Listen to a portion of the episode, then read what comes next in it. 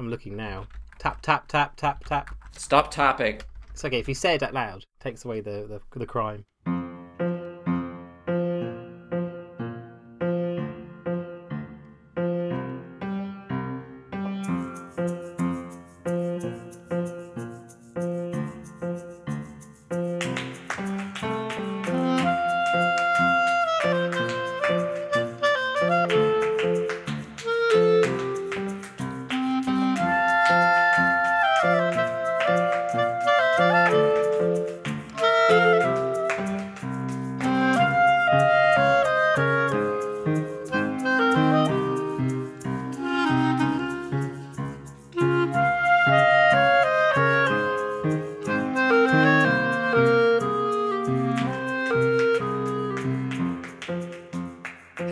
And welcome to the Rock Paper Shotgun Electronic Wireless Show. It is episode 42. I am Brendan Caldwell. I am joined this week by Alec Meer Boy. I mean, hello. and John Walker. What do you want, boy?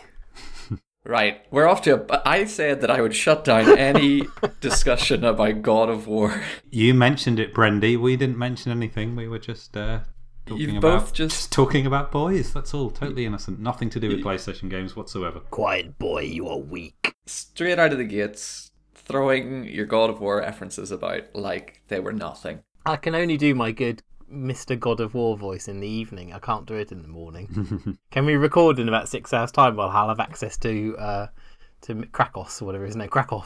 That's his name. Krakonoff. Um, you, yeah, no. Good. Uh, this week, our podcast is about robots because that is just what we're doing.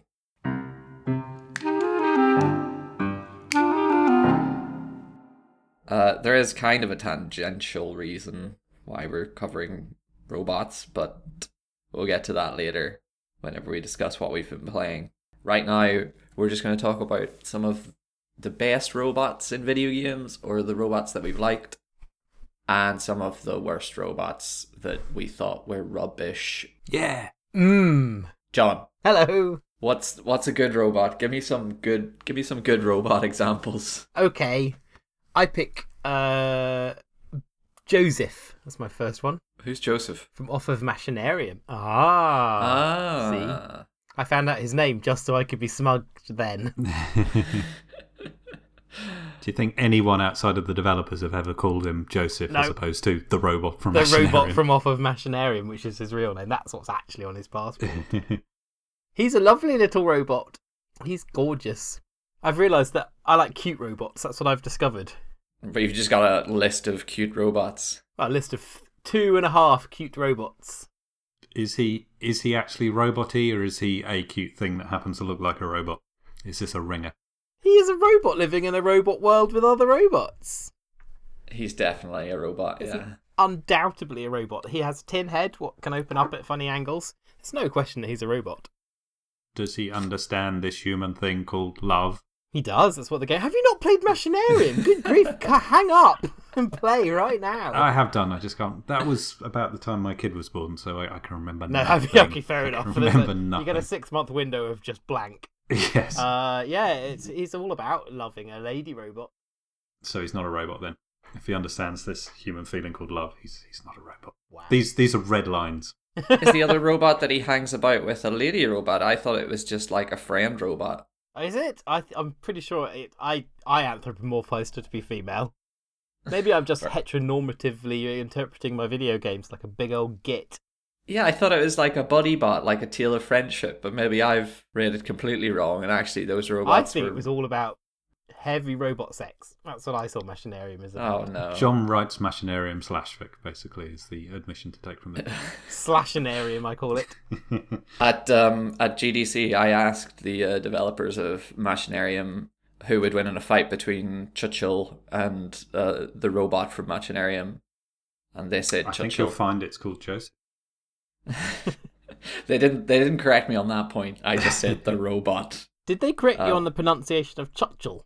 Yes, they told they told me um how it was pronounced. They said it, well they said in Czech they would say kuhel. That was my guess. I am the winner. I said Churchill all the time, but I was having this argument with people at GDC, and I guessed it would be, and this is how I choose to pronounce it, Kukel. Well, it's like kuchel. It's like there's a ch in there somewhere. there, But but um but they did say that that's not how they've marketed it. they've they've gone with Chuchel because it's easier. Fair enough. But he would definitely beat up your robot. Well, he's more. Det- he's certainly more doggedly determined. Um, so cute robot, one for John, cute robot. Let's let's go over to Alec. I'm just gonna swap back and forth. Let's go over to Alec. Have you got a counter to this cute robot? Uh, it's a little bit cute, but a different kind of cute. It is the robot ostrich mount from World of Warcraft, which is sort of cute in that it looks like a bit like an animal, but it doesn't speak. It definitely does not love other robots. It just sort of hangs around looking absolutely brilliantly ridiculous as all this uh, dramatic stuff's going on. Um, it was the gnome mount in World of Warcraft. and I always love the gnomes because they're kind of the race that doesn't take things seriously, where the, the rest of the game kind of does. I want you to give me a five second lore breakdown as to the origins of this robot ostrich. Uh, gnomes make stuff. Good, very good. Uh, yeah, and it's it's just so you spend so long in the first few hours of I, I don't know what it's like now, but classic World of Warcraft, just in the snow. It's taking forever to get anywhere. It's very lost feeling. It's wonderful. Um, but you see fairly early on, like the place where you're going to get these ostriches from. There's like a little little farm with four different coloured robot ostriches there, with these big jet engines where their asses are basically sort of throbbing away. And you go and look at them to buy them, and the cost of them is just unimaginable from where you are with like three acorns and a bandage in your pocket, and that's it. But it just sticks in your head because you see them so early and they look so outlandish and roboty compared to just killing rats in the snow. And when eventually you come back, you know, you know exactly where it is. It's such a big moment, such a wonderful moment. Then the speed of it, the ridiculousness of it, you know, to be racing back over all this landscape you had to trudge along getting killed by wolves endless times and now you're just on a rocket powered robot bird zooming through it. it was, oh it was wonderful it was so good and it was just the right amount of robot as well it it moves all clunky like you know like a mech but it, it doesn't speak it doesn't talk about love it's just a robot I miss that sense that you of games. I know it's a little tangential, but I miss that sense of games where you could just go back to where you've been before and you got to feel really powerful. That seems to be in like our open world world. yeah Everything scales with us, or we don't scale anymore. Yeah, because game designers tend not to li- like making you go back to old places anymore. But there's such a feeling of power when you, and as Alex says, when you just bound through a bit where before it used to be terrifying, and now you go, I am the king of this world. Yeah. And the ostrich has a really good jump, you know, like the legs, those sort of chicken legs fold down, it leaps up. All the mounts jump, but it really looks like a jump. And then you're back in this starting area where all these tiny gnomes are. Just and that was you 10 hours ago. Now you're just leaping over their heads like a horrible, horrible twat. But it's just, just like, look at me. I've got things you can only dream of. And it just so happens to be an absolutely ridiculous green robot ostrich with fire coming out of its ass. happy, happy days. Okay, that's good. Good robots, guys. I'm liking the stuff you're bringing to the table. We we joked about how we would just talk about HK47 and GLaDOS all all episodes, but you you've really you've really gone above and beyond here. Do you want another one? Um, I was going to give You one should of have mine, a go. but Yes, Yeah. you have a go. John I doesn't like- understand this human feeling called love. He could not empathise with Brendy's desire to talk about robots. There's a single robot in the game, the the hacking game Quadrilateral Cowboy, uh, who's standing in a hospital lobby as you're trying to break in and perform a heist on a terminally ill patient. And he's just standing in the middle there. He doesn't do anything or try to stop you or anything, but he's just got a display on his chest and a single message on it reading, "Make a mo- make an honest moral inventory of yourself." And I think that robot is probably one of my favorite robots. He, there's no other function to him. He's just there to remind you that you're you're doing a bad thing here, Hmm. but in a funny way. So it's a robot that caused you to have an existential crisis, essentially. I mean, they are the best types of robots when you when you break it down here. To, Isn't uh, that that's basically the plot of Westworld as well, isn't it? Wait, we should. Oh, we should. We can have a tangent about Westworld if you like. I haven't seen the new. The I'm only halfway Yet. through the new episode. I was saying I started watching it like an idiot at midnight last night and inevitably fell asleep halfway through. So I'm not sure what's real and what's dream at the moment. The first half was so boring; it would be an excellent aid for going to sleep. Yeah. Okay, so we can talk with some authority about fifty percent of the first episode of series two of Westworld. but some of it may turn into dream. Ah, but ah, isn't that the point? Yes. Let's move on. We need more robots up in here. Um, Bud, who's Bud? Bud from off of Grow Home. Oh yeah. Oh yeah. The reason I like Bud so much, and I said this in my review many years ago, was that he is so astoundingly vulnerable.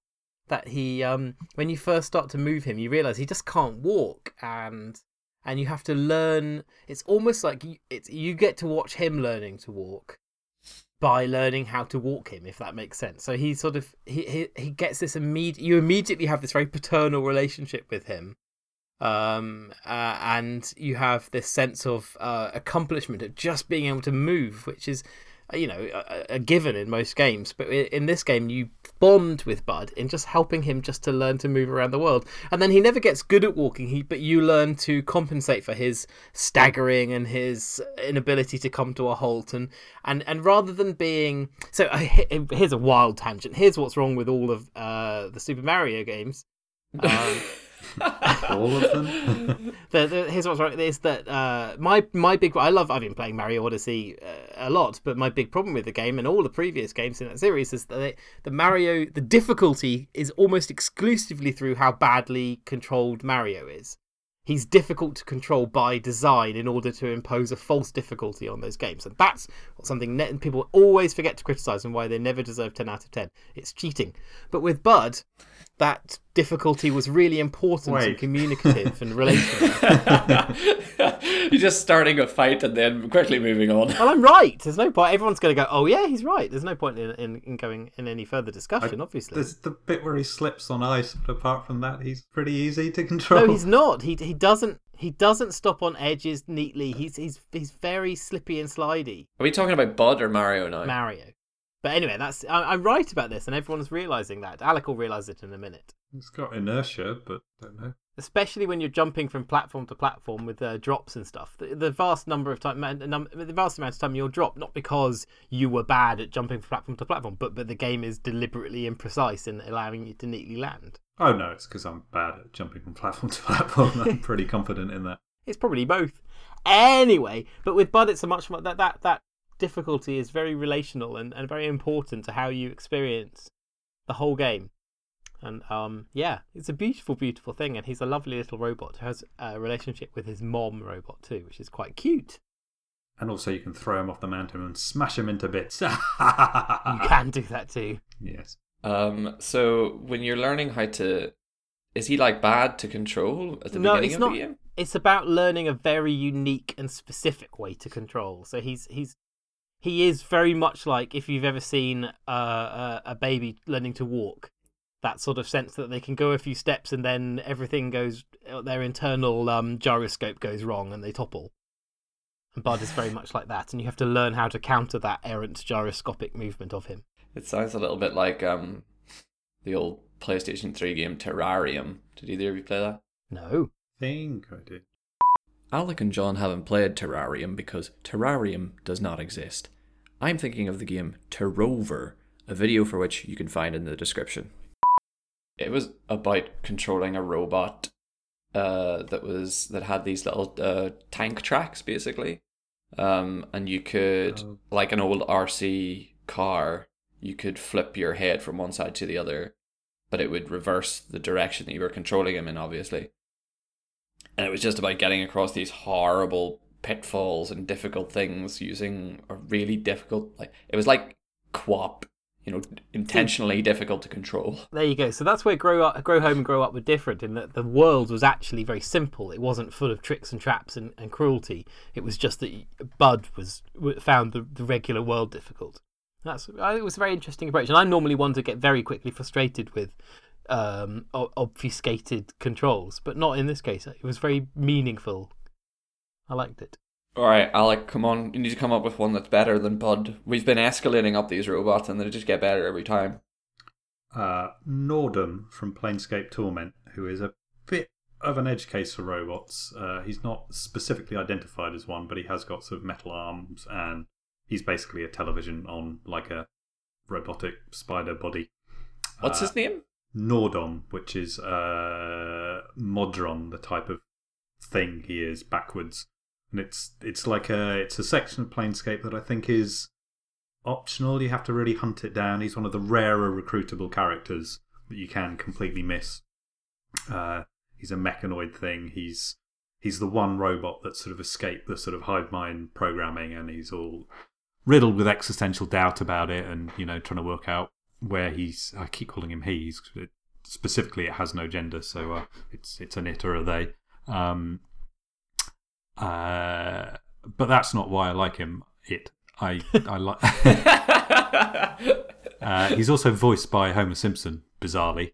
Um, what? uh, but I like it because Planescape Torment is such a serious game. You know, it's a wonderful, uh, iconic game for all the right reasons, but it's it's very serious with the exception of Morte, and with the exception of hey, at one point, a walking, talking television with the voice of Homer Simpson starts following you around and fighting. When you say the you. voice of Homer Simpson, because obviously Dan Castellaneta does um uh the wacky character in Toonstruck and is totally unrecognizable. Is he? Is it recognizably Homer? Uh, I did not know it, despite having played Planescape Torment ages ago, until I went to check the spelling of stuff and Nordom today. I genuinely hadn't hadn't realised until now. Huh. There you go. Which seems weird because, like, 1999 or whenever it was would have been like peak Simpsons, second wave Simpsons mania. So I would have thought a big deal would have been made out of it. Maybe it was so nerdy for Dan Castellaneta to be in a PC role playing game about the nature of mankind that he just kept it on the down low. Um, but yeah, I can't remember a single line he says or how it sounded like Homer Simpson, if at all. I can just remember the absurdity of all these, you know, this collection of angsty never do wells in my party, this flaming psychotic mage, this fallen demon, all this stuff, and then there's there's just a robot television following me around with a constant grin on its weird claymation face, its bug eyes, its it looks like it was teleported in from a different game, more like something from a um uh I've forgotten their names now, the Machinarium guys. Uh Amanita? Amanita. Amanita, yeah. yeah. yeah. Yeah, and it's. I always like it when you get something in a game that's very, very serious that it sort of does self awareness, and Norman Nordom, sorry, doesn't totally do that, but it's enough to go. All right, we know that we are just as dour as all hell here, so you know here's here's your mad plasticine robot television, and just a Um, brilliant secret as well, like semi secret, the thing you have to really, really find. He's blown it. Yeah, sorry. You have to work so hard. It's a really annoying sort of maze thing you have to do, and um, and the payoff is this this robot television of all things, as opposed to like the ultimate axe. So there we go. Nordom from Planescape Torment. Next. I've got some. I've got some. This is a collective because they're they're bots The as opposed to, to robots. No, not the Geth. I did think of the Geth whenever um you mentioned the hive mind thing, Alec. But they're just the Borg, so there's nothing really Yeah. that interesting of them in them. You know, they're cool looking, and it's nice to see that the one of them has got a starring role in Lost in Space on Netflix. But but uh no, this I'm talking about the bots from Hackmud, which is another hacking game. Uh, but this one's played entirely in like um, the command line interface. You would hate it, John, because there's programming involved. Ugh, rubbish. Um, but the, the bots are uh, not on the programming side. They are more like little story bots that are threaded into it. And when you go into these chat rooms and stuff, you'll find bots. And this is a world where humanity has been wiped out. You don't really know how or why, or else they've left the planet and you don't know how or why. But all the bots in the world, the actual physical robots and the bots in the computers, are just still doing what they're doing. They're just still getting on with their jobs. So there are robo vacuums, there are fish tank bots, there are CT- CCTV bots, and they're all just getting on with whatever they were doing before. Like the fish tank bot gives you an update every now and again and just constantly telling you, oh, your octopus now has your octopus now has an IQ of 157 it's like escape probability has increased to 80% and all of this stuff. Um, one of the CCTV bots, t- they go into chat rooms and they talk to each other as if they're just like hanging out and they, they're saying like, this car has been here for 50 years and I'm I'm sure there's something suspicious going on. And the others are saying it's probably fine. It's probably just forgotten about it. um, I really really like them. I just think they add a lot of little bits of color and humor to a world that's essentially looking at a black screen with bright neon green letters on top. Um, so they're mine. They're my final bot, final good bot. I've Got plenty of bad bots. I've got another good bot for you. Go on. It's a bit more obvious, but the less obvious from the publisher. Uh, Dog from off of Half Life. Oh yeah, he's a good he's a good bot. They're all good bots. And here's what I'm going to say for Dog that I think is his the masterstroke is how incredibly underused he is. Yeah, he's not overdone. No, they could have gone crazy with Dog because he is so obviously so immediately likable And, and a mascot, yeah. useful. But they don't. He's really spa- they use him really sparely, and I think it's brilliant that they do because you don't ever get sick of him. It's like, oh, Dog's back, woohoo! And it's like a lovely moment each time you see him. They used him loads in, in episode three, didn't you? Didn't you play that? I've got it on my uh, wish list. um, yeah, a vote for dog is a, a good vote. Any more? Uh, I've got a two in one, uh, two, which is the same robot but in different games, and it's the Sectopod from XCOM and XCOM. I Uh, hate that robot you hate it because it's hard to fight. because it's hard. Yeah, that's why I like it. I whenever I'm in the late game of XCOM, as in like the Firaxis XCOM, when it starts to get a bit dreary and you're seeing the same stuff again and again, you've got a bit complacent. The Sectopod is always a oh holy god moment. You know, both its appearance, Yeah. it's massive. It's got that wonderful stand up thing where it, you know it will burst through a roof, it will target you with insta kill stuff, and it's just like all right, enough with these little squishy things. Here's an enormous transformer that's going to just you over massively. I like the threat escalation of it, but I also really like the uh, the sectopod from Julian Gollop's XCOM. I'm going to send a picture to the Skype room. We'll have to include it in the post somewhere.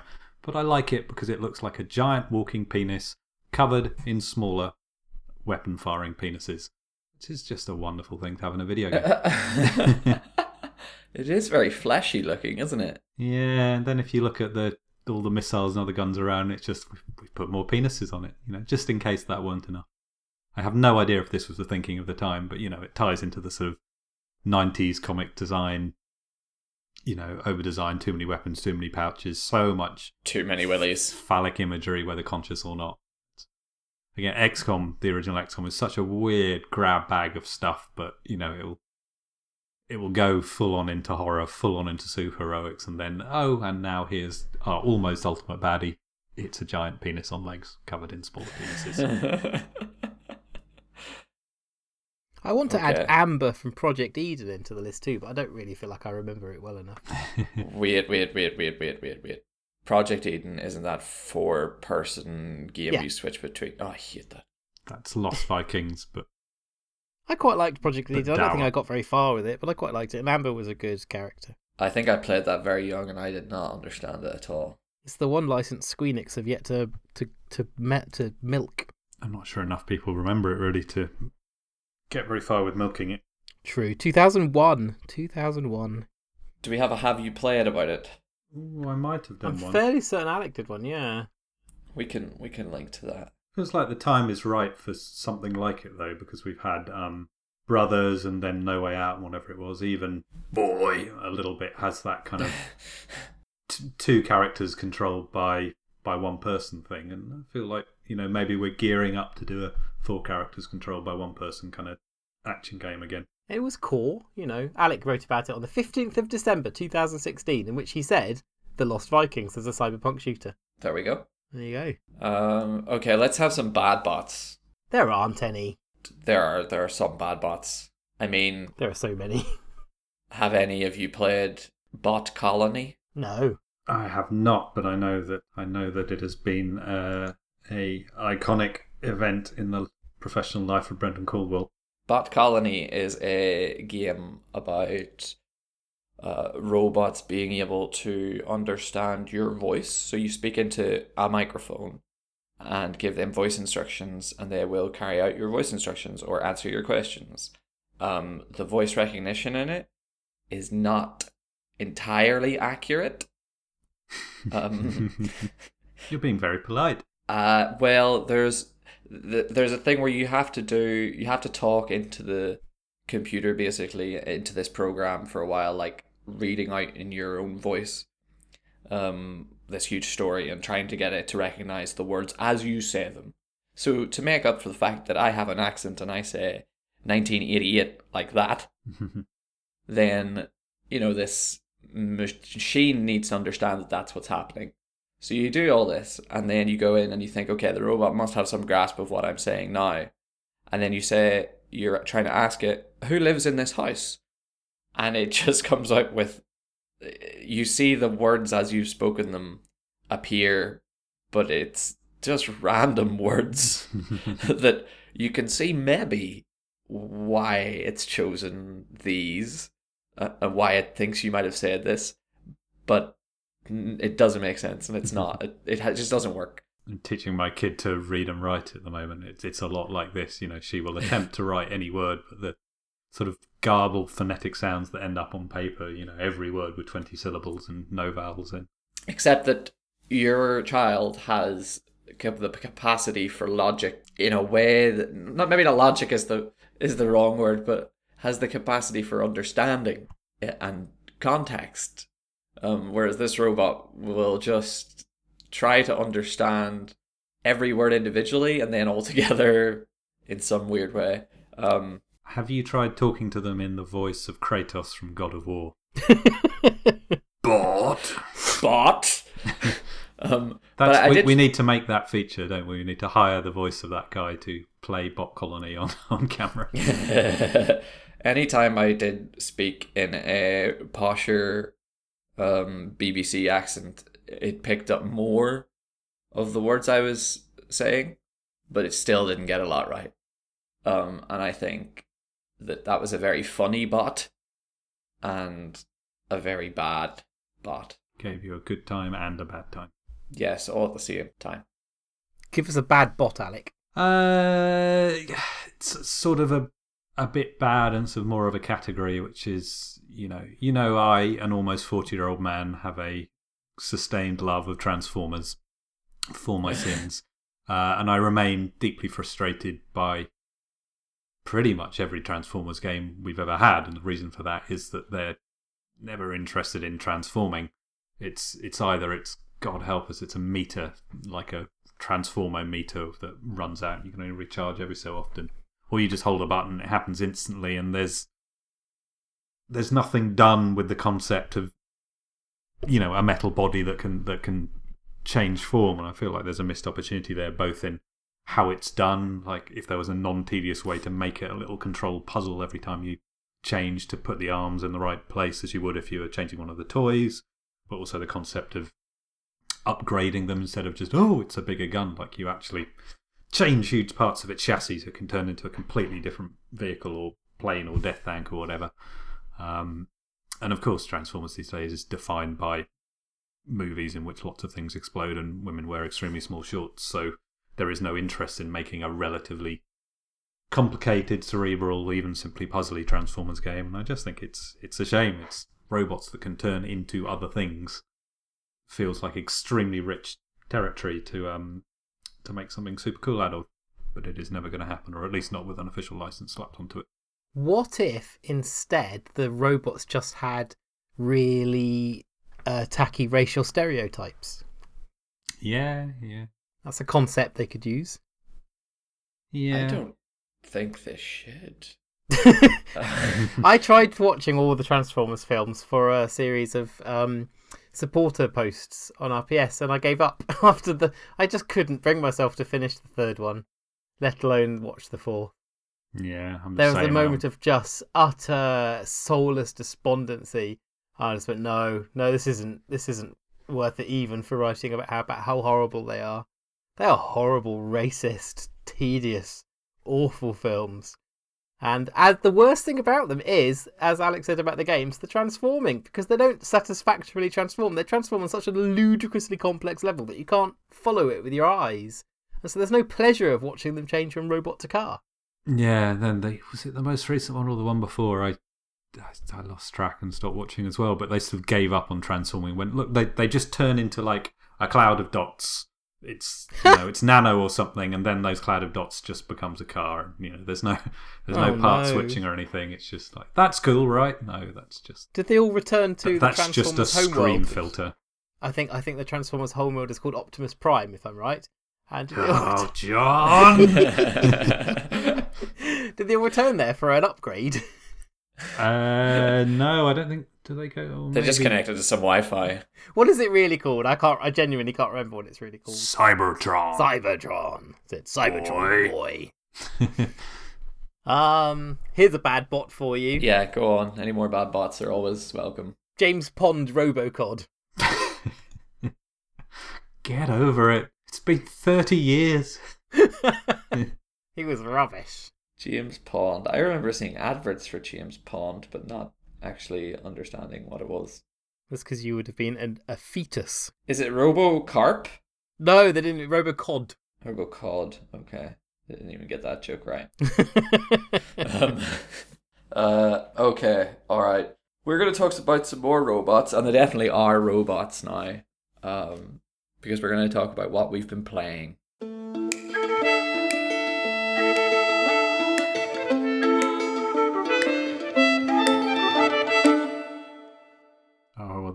Robots then. Of course they are. Giant stompy ro- giant stompy robots. If you look up mech in the dictionary, it just says giant stompy robots. You've been playing. You've been playing BattleTech. Do I have to talk about this? Do I have to? Oh. Battle Drek, I call it. I think you. sh- I think you should because the we posted our review. I say we posted our review. Alec posted his review. I'm distancing Which myself. the rest of you disavow. Um, and you pointed out some of the flaws. well, yeah, I mean, I, I, I don't know if I convey this as well as I could have done, but essentially, I think it's a good game just drowning in bad UX, I guess you'd call it. Tell, tell us, tell us, like, give us a like a brief summary of what it is for anyone who doesn't know what BattleTech is all about. So BattleTech is a 80s or is it 90s? I think it's 80s tabletop game about giant robot suits, not robots, robot suits piloted by actual humans inside. They're robots, piloted by robots. They're robot trousers. You're fighting it out, and it's it's all very sort of feudal in its in its plotting, and it was very much about locational damage and positioning, and tons and tons of weapons firing in sequence and knocking whole arms off, and all that kind of stuff. The kind of stuff you want from a robot game, but uh, as a tabletop game, it was very very slow paced, more wargamey than what we might now think of as turn based in the light of stuff like XCOM, which is pretty fast, let alone something like Into the Breach. And so the, the new game, it's made by Harebrained Schemes, the uh, creators of Shadowrun Returns, uh, one of whom was the co creator of Battletech, and they finally, after 30 years, made the first kind of relatively somewhat faithful uh, adaptation of Battletech as a video game. We've had Mech Warrior, which is from the same universe, but they've been mostly shooters, and then Mech Commander was real time tactics or strategy, whichever one you want to call it. So BattleTech is, uh, for the first time in a long time, maybe ever, we've got got it as a turn based strategy game. Um, and it's thrilling a lot of people, particularly people who played BattleTech back in the day. I struggled with it not because of what it was, but because it's extremely slow. Um, and quite drab as well. Like uh, your the the environments are they feel a bit off the shelf. Your robots don't really have an effect on them. You know, you can walk through a forest and all the trees just wobble a bit. Um, there aren't footprints. There's not that much to smash, but everything happens extremely slowly. Even if you turn off like the glam cam over the shoulder shots in in options, and I've I've struggled with that because I want to be making stuff happen, working out if my plan is going to work, not waiting and watching to see what the consequences of it are. I, I, I just want to know. Maybe I'm spoiled by Into the Breach. Maybe I'm just a parent, This or maybe the game is far too slow. Yeah, this is what I was thinking is that if you've played something like XCOM and then you've played Into the Breach, which is just the the most tightly made piece of strategy. But also, uh, there there are almost no animations in Into the Breach, so my time is never wasted. I'm always straight into right. What are you going to do next? And you know, none of my time is spent watching. All of it is spent planning and reacting. And it. Uh, you know, there are- So when you've played those, then BattleMech becomes I Battletech. guess. Sorry, BattleTech. It's really ponderous. and A lot of people like that. A lot of people expected that. I struggle with it. Maybe I just don't want animations in games at all anymore. Maybe, maybe that's who I am. All games I, must be I just want to click and for the thing to happen. You get a lot of things like, not all of them, but quite a few of the weapons fire in sequence rather than all at once. So your laser beams will go out, and then your rockets will go out, and the rockets fire very. You know, they might fire thirty rockets. This this this one unit, it fires a volley of thirty rockets. You see them all go over, and it looks cool, but you know, twentieth time of watching this, it takes several seconds just to find out if it's hit, what damage it's done, and the nature of the game is that for quite a lot of the time the damage is very insignificant. You've got to keep on firing as much as you can at like the one side of an enemy mech until you end up exposing its innards, and then you can you can knock it down or, or blow off parts. So there's just a lot of watching for that to happen. Some people have said they're using all that time to plan. I've generally found that I already know what my plan is when I start doing this, so I'm frustrated that I have to wait all this time to enact the next bit of the plan. As a tactical game, though, apart from the animations, say if the animations were all suddenly gone and you were just moving static toys around a field, uh, would it feel good though? Yeah, I'd love it. I mean, I still like it. My review came off as very negative, and it is because it's voiced from a position of frustration that I feel like something really good is being kept just out of reach from me with pointless frustrations. Um, I think if it was just really snappy and zippy, I'll be I'll be ever so happy. Um, but also, I feel like if it's gonna be that ponderous and want to show everything happening at uh, not extreme detail, but you know, it wants to show you all the mechy parts in action. It wants to see everything swiveling and stomping and the rockets arcing across the sky. And if that looked amazing and varied, then I think it would get away with it. But it it all looks a bit drab and a little bit, especially the environment's a bit off the shelf, as I say. So it's not. I don't find it exciting enough to see to compensate for the the time involved. Uh, but a lot of people are loving it, which is great. You know, this was maybe they went in with with, with different expectations. Maybe they're just not an exhausted parent, or maybe just the fact that it's BattleTech makes them forgive a bunch of stuff that someone who doesn't have BattleTech in his blood, like me. Well, me, exactly. Maybe they're just idiots. I don't think so. John, No, John again, it's shouting possi- at our listeners. I'm not you're saying that our idiots. listeners, our listeners who are idiots. I'm not talking about them. I'm talking about.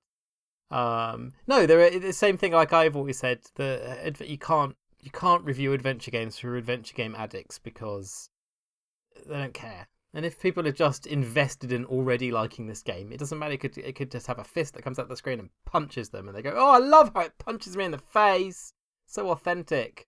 There's another thing here, which is that you know XCOM for Axis XCOM comes up a lot in discussion of BattleTech, and that's a sore point for a lot of people because XCOM, Mm. for better or worse, a bit of both, I'd say, has dragged turn-based strategy off in a more sort of glitzy, actiony, certainly very very fast direction, and that isn't what everyone wanted. They there's the sort of 90s kind of the kind of stuff that Tim Stone writes about to some extent, but also strategy turn-based strategy games as was, which are more ponderous and thoughtful and less interested in looking, you know, like an action blockbuster um, with superhero powers everywhere. You know, the the basics of combat in BattleTech in BattleTech are not. There aren't really any extreme actions you can do apart from if you chipped and chipped away, at, you know, one side of the armor and you knock the thing down. Then you get Yeah. to do the critical hits on the head or jump into its stomach or whatever. But when you say that, it's like you you can have a turn-based strategy game that's ponderous and thoughtful, but still gets rid of the small, frustrating things that slow it down in the bits in between you Absolutely, and that that's, making a that's turn, what I like want from doing it. a thing. I don't want it to I- be just XCOM with a different skin. I want it to be a bit like those 90s things, but with just the the dead time taken away. None of my time wasted. I just can't. I can't handle my time being wasted anymore. uh, which is why I skip almost every cutscene I can find in, in, in any game. That's shocking. That's unacceptable. There, I do. there, I'm cross. with Un- unless I'm really into it, but you can work out pretty quickly. Like, am I going to be invested in this story? No. Right. Click. I will do that for certain games. Far Cry 5, I started skipping the story very, very quickly. Far Cry 5 is the first game I have ever skipped cutscenes on in my whole life. wow. There you go. There you go. Damning. They are that bad. Uh, we've But- already spoken about that in previous episodes. You can't, we can't return to Far there Cry are no 5 robots now. in It's Far gone. Cry 5. Yeah, So I th- I think and hope there will be some more options added in BattleTech updates. I mean, I'm sure they. the last thing the developers are going to do is listen to me as like the only negative review. No, they should. review. Oh my goodness! Can I just scream this from the mountaintops? may- maybe Developers, maybe listen. they sh- yes maybe they should. It doesn't mean they will. No, no, no. So just you know, obviously, don't go. You know, you go to Metacritic and look at the bottom score, and it's written by some angry little twerp who doesn't understand or has just gone. You know, ignore that. Hello. But if someone, no, no, no. but if someone's written a constructive and reasoned review that it that is negative, oh my goodness, there's so much to learn from that because you can expand your. Oh, just everyone just learn to re- listen to well reasoned criticism. I I hope they introduce a high speed mode, or far less likely they they amp up the especially the environmental stuff so it's just it's just more fun watching these same things happen slowly again and again and again. Um, but I don't want to see the same handful of quite slow animations on the same sort of brown or grey backgrounds again and again. But I, I'm definitely interested in going back to it. You know, I'll be very curious to see what the first couple of patches do. Um, Just as a big middle finger sticking up, saying "F you, Alec Meer" right at the beginning. uh, let's see. We've we've been playing other things. Um, John. Well, funnily enough, my number one complaint with what I've been playing is pretty much the same, which is um, uh, the Swords of Ditto, which is obviously a very different game. It does feature robots in some of the enemies, but that's about it. So it's a game about being the chosen one, selected uh, of all humanity, or indeed other animals, um, to fight the evil witch Mormo and stop her from ruling over the land for a hundred years. And then- skip, skip.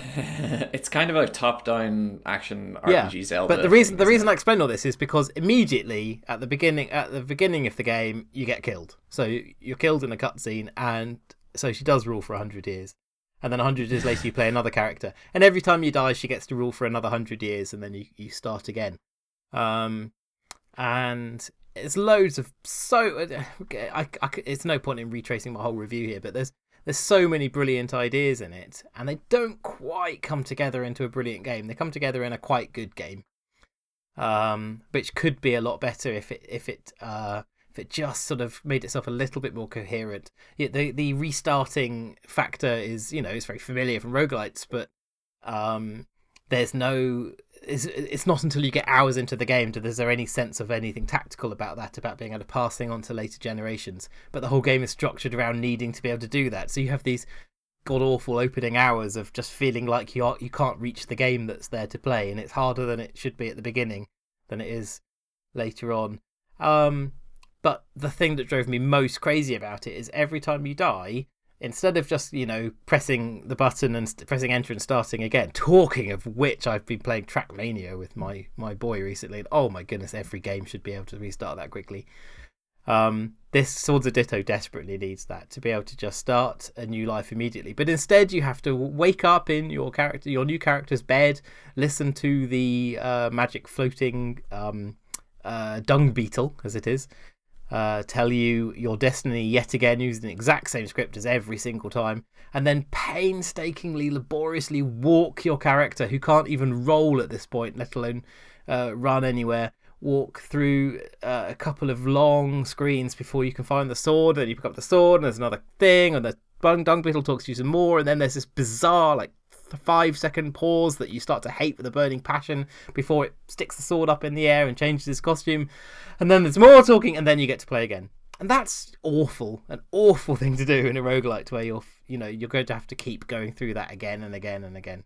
When you say that it's like you die and every 100 years passes, does the is the world different every time? Yeah, so it, it creates a random different a new layout. So similar tiles so there'll be there's so much celebrated about this game and the the randomness is is absolutely exquisite. So the town will look different the main town will look different each time you go to it. The graveyard where you pick up the sword is differently laid out. The whole way that the world tiles together is rearranged. There'll be completely unique strange little secrets to find in each version um, and then even the dungeons uh, seem to be rolled up. I don't know if they're procedural or if he's just created 85 million different tiles for dungeons. But it, it's I've, I've got a sneaky suspicion it's procedurally generating its puzzles, which is incredible because um, they have had all but one be really good.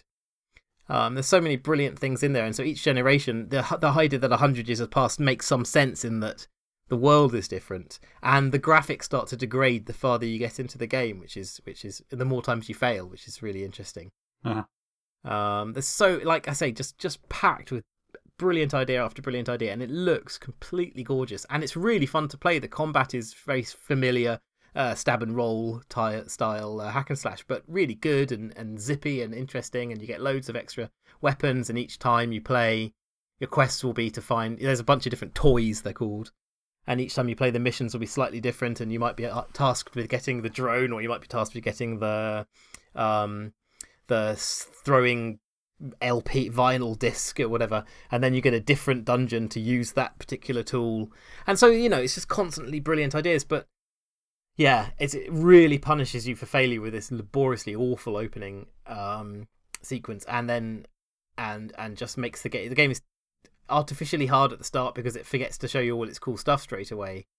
And um, oh, and you can't pick up coins when they when they fall out the grass. It's very Zelda-ish in that you uh. hack at the grass, and you can't pick it up until it's finished its little bouncing animation. And that's just the most. It doesn't sound like a big deal until you actually play the game, and then it's the biggest deal there is. So what what we've um, discovered from discussing both of your the things that you've been playing is that you both hit small things continually get in the way and stop you from playing the game. I don't understand people who don't find those things annoying. John mentioned about four hours ago as he was talking about the, the sword of Ditto that there, there's a five second pause every before the character holds the, the sword up or something. And honest to God, my blood temperature dropped about five degrees here. the thought of that, just no. and that is so, so interesting. I think everyone who plays a lot of games can identify with this. This idea that you know, five seconds out of context, so it's like, shut up. So what? Five seconds, get a grip. But everyone knows when it's a game and you're just sat there and you're just waiting to do. You're like, oh crap, I failed. I need to start again. You've just lost yeah. all your progress. You're feeling really gutted and maybe even angry with the game or angry with yourself. And then that five seconds just becomes oh, you just start to boil at it.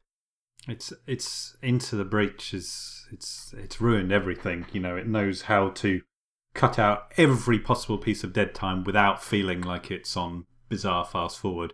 Even when you do like the turn reset, there's just like a quick shimmer and then everything's back in place. It's so so prompt. It just gets it so much. Um, and uh, I noticed when that was mentioned in comments, happy happy comments on the BattleTech review that a lot of people who love BattleTech were very, very down on Into the Breach. That it's clearly seen as some sort of hand grenade into a into a world of tactical purity. Wait, down uh, on it as in they didn't like Into the Breach?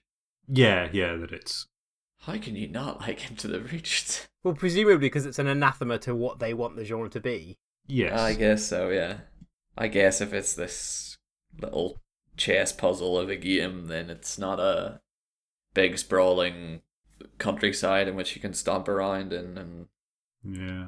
I mean for me i think the key is as as well as the speed stuff is that i just want to feel like every decision matters. You get this in uh, not all of it but quite a lot of xcom turns too. Like you know if you bungle this one your guys or one of your guys is probably going to die.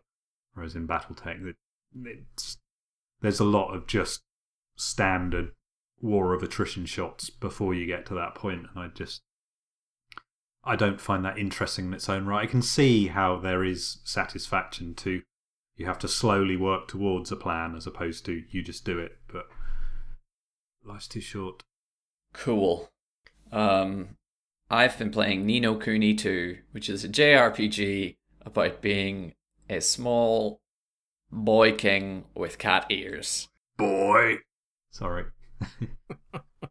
I I don't know if JRPGs are either of your bag. No. I imagine there's a lot of uh, five second pauses in it. There's, there's quite a lot of things that would frustrate you, maybe. My favourite thing about JRPGs, and it leaks over into lots of Nintendo RPGs that I love, is the uh, waiting for the text box to pop up so someone can say ellipsis. there's uh, I don't think there has been any ellipsis ellipses ellipses in this um in this game so far. There you go. Um, but there's been quite a lot of fun uh, hokey dialogue and stuff like that. My favorite thing about it is that, and I did a supporter post about this, which you can see if you subscribe to us. Um, is that there's a thing called Leaf Book, which is basically a, Facebook for this fantasy fairy tale world. Um, but everybody on it is so civil and nice to each other, even when they're be- saying things that, like, even when they're being nasty, they're being nasty in a really polite way. It's like Twitter in 2007. It's Just you and 14 friends. It's so odd. It was so odd. Um, but it, I, I really, really love it. And I wish that all of the people who comment on Leafbook could be transplanted onto real world social media so that they could make it a nicer place. Um, because it just sounds like a child mimicking what it thinks Facebook is uh, uh, through a toy. But uh, anyway, it's just this silly game about being a king and trying to build a kingdom. Um, at one point, you make friends with a leaf man who has got into a gambling debt, uh, lost the entire forest that he owns. You have to go and talk to a pug who runs a city be- whose laws are based entirely on gambling and rolls of the dice. For example, if they have a criminal trial, they roll the dice to see if someone's guilty or not. um, you go to all these places and stuff like this, but uh, you eventually get the man free of his debt, the leaf man, the old leaf man, who's called Nile. And uh, you say to him, Okay, you want to come to our kingdom? And he says, Yes, I'll be your finance minister. and everyone in the group just accepts this and goes, Good, yes, no one can pinch a penny like you. And you're like, no, he gambled away his entire forest. Why are we giving the finances to this man? But it's just completely blown over and forgotten about. I think that's why I'm liking it, just for the moments of, just for the ludicrous moments, um, and also because I'm weak and I like to hit things over and over again and watch my numbers go up. Um, that's all. That's all from me. Goodbye. uh, shall we see what our readers have said about robots? Yeah.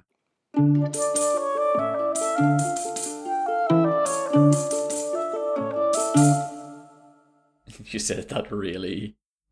No, I can't just- wait to see what they've said. Yeah, I meant, have we got anything to say in response, or are we just going to list their robots? That's fine. That's We're just going to tell them how they're wrong. Uh, this person likes the machinarium ones. Uh, Matt. Matt Hayek, yeah, says the Machinarium ones, they're so cute. The devs managed to convey so much emotion with no dialogue and little animation. So a lot of people like Machinarium. Machinarium. Um, Scooby Doofus says, "Does GLaDOS count as a robot?" I'm going to say no and give no reason whatsoever for that. GLaDOS. I agree with Brendan in this matter. GLaDOS. That's not how you say it. Gl- GLaDOS. GLaDOS, sorry. Yeah. I'm reading phonetically like uh, a robot in Bot Colony. I do know it's GLaDOS. I just ha- haven't actually said that name aloud for about 12 years by this point. Dom Helfridge says uh, the whole of the Talos principle. Ooh, good call. and also 2B and 9S from Nier Automata. And Engels? Is there a robot called Engels in Nier Automata? I do not know. I guess so. I guess so. Uh, who else? Legion in Mass Effect 3 was a highlight of the whole series. Fantastic, says Stoic Romance. I just felt like they were more AIs than they were robots. I guess I'd prefer to think of my robots as generally not as, you know, not having human like intelligence. But maybe I'm just being racist. So would you actually discount HK47 from your list? No, I wouldn't discount it, but Mm. you know, he is a robot and he's happy with that. He is a robot built for war. That's his function. He follows his programming. He's pretty chill with it. The Geth, it's more about we are an advanced form of intelligence who are struggling to find our place in the universe. They are robots, obviously, but it just it feels like it's a slightly different concept for me. An interesting concept, obviously. Pal18 from Anachronox says Gaza N, who is clearly just Tony Ellis using a pseudonym.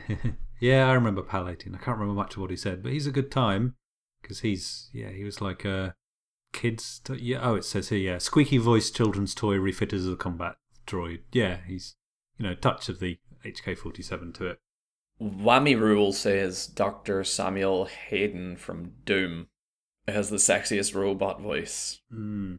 I've not heard that voice or played Doom, so Possibly they're the only person for whom that character from Doom has made any impression whatsoever. To be honest. uh, we the got somebody pal- else. Sorry, go on. Sorry, go on. I was going to say the PAL 18 uh, reminds me, of course, of Wonkers from Dreamfall. Everyone shouldn't forget Wonkers. He's a good gaming robot. None of you have played Dreamfall, you don't understand, but he's great. He is the s- he's a toy that Zoe Castillo has, and he's a robot toy, and he is just the most calming character who's ever been written in all of gaming. Mike Cowley says, My robot choices are from Fallout New Vegas. I would kill Yes Man, marry EDE, and screw Victor. So if you've played Fallout New Vegas, that will mean something to you. Rock Paper Shotgun said that game wasn't very good, so I didn't bother with it. That was the BattleTech review of its day. I'm gonna link to that. I'll find a link to that in the description of Quintin Smith's review of Fallout New Vegas. good. Um, and you can rail against it if you like, or yeah, just go back and comment on, on it. Because I'd love it if we started getting comments on that again. I'm sure Quinta goes back and checks the comments every couple of months. Um, Um, I'm not going to name and shame this person, but their their comment ends with, "And who doesn't love claptrap?" Let's just, leave, Oh. that, let's just leave that hanging there for a minute. We don't need to say anything. We'll just let them uh, be hoisted by their own petard there. um, David Brendish also says, I really did not enjoy Claptrap after the first Borderlands, which means that you liked him for the first one. It's an interesting life choice. Um, I haven't played enough of Borderlands to really know what Claptrap's like. He is the worst. he sure says a lot of things really quickly. He's wacky. Tom Jensen says, The English country robots from Sir You Are Being Hunted will always strike terror into my fleshy heart. Disclaimer um, Jim Rossignol, head of the studio that makes it, knows Alec's birthday. he does not. He didn't send me a message at all on my birthday. oh, right. We're not including his robots then. Uh, Jens Hag says Peabody and Atlas from Portal 2, I guess. Oh yeah, yeah. They're the multiplayer ones, aren't they? yeah. They're the happy robots. Everybody says HK 47. No one says Mm. Wheatley, which I'm in- interested and quite glad about. Yeah, because I feel like there's a lot of Portal 2 which is trying very hard to live up to Portal 1 Mm. and trying too hard. I love loads about Portal 2, but I'm not, not a Wheatley fan. No. I quite like Wheatley. It's like hit and miss though, because there's so much of him. I didn't like his arc, as it were, but I, I found him funny in the first few hours of the game. I think finding Stephen Merchant inherently annoying was probably my downfall. I quite like uh, old Stevie. Mm. Anyway, um, unless there's any more that you guys like the look of in terms of these readers. Someone says, hands down the robot in Beneath the Steel Sky, which I can't remember, but I feel like almost certainly the robot in Beneath the Steel Sky would have looked amazing. Um, cool. Right, we're gonna wrap up our our robo chat here. Uh, thank you for listening. If you liked us, uh, press the liking button. Uh, tell your friends about outside, us. Go outside and press the liking button. Uh, you can email us with suggestions for themes or topics or questions. Uh, podcast at rockpapershotgun.com. Uh, I also want to point out just before we go that we had a special podcast go up, a 10 minute short podcast. Uh, went up yesterday covering the games that we saw at EGX Rezzed. Um, Astrid Johnson did a special, really brief overview of that show that talks about really weird games like uh, Disco Elysium, uh, Phogs, which is the two player, two players controlling one sausage dog game, and other weird things like Wobble Garden, which is a game that you control by playing with um, wobbly door stopper springs. Very odd stuff. Um, but it's only 10 minutes long. It's a good listen, and you should listen to it. Uh, I'll put a link to that as well. Uh, but that's it. Yeah, we are we are done for now. Unless you have any last robot thoughts, either of you. I was right about BattleTech. he, he probably was. Bye, Thanks. Bye. Boy. Boy. boy, boy. okay, that's it.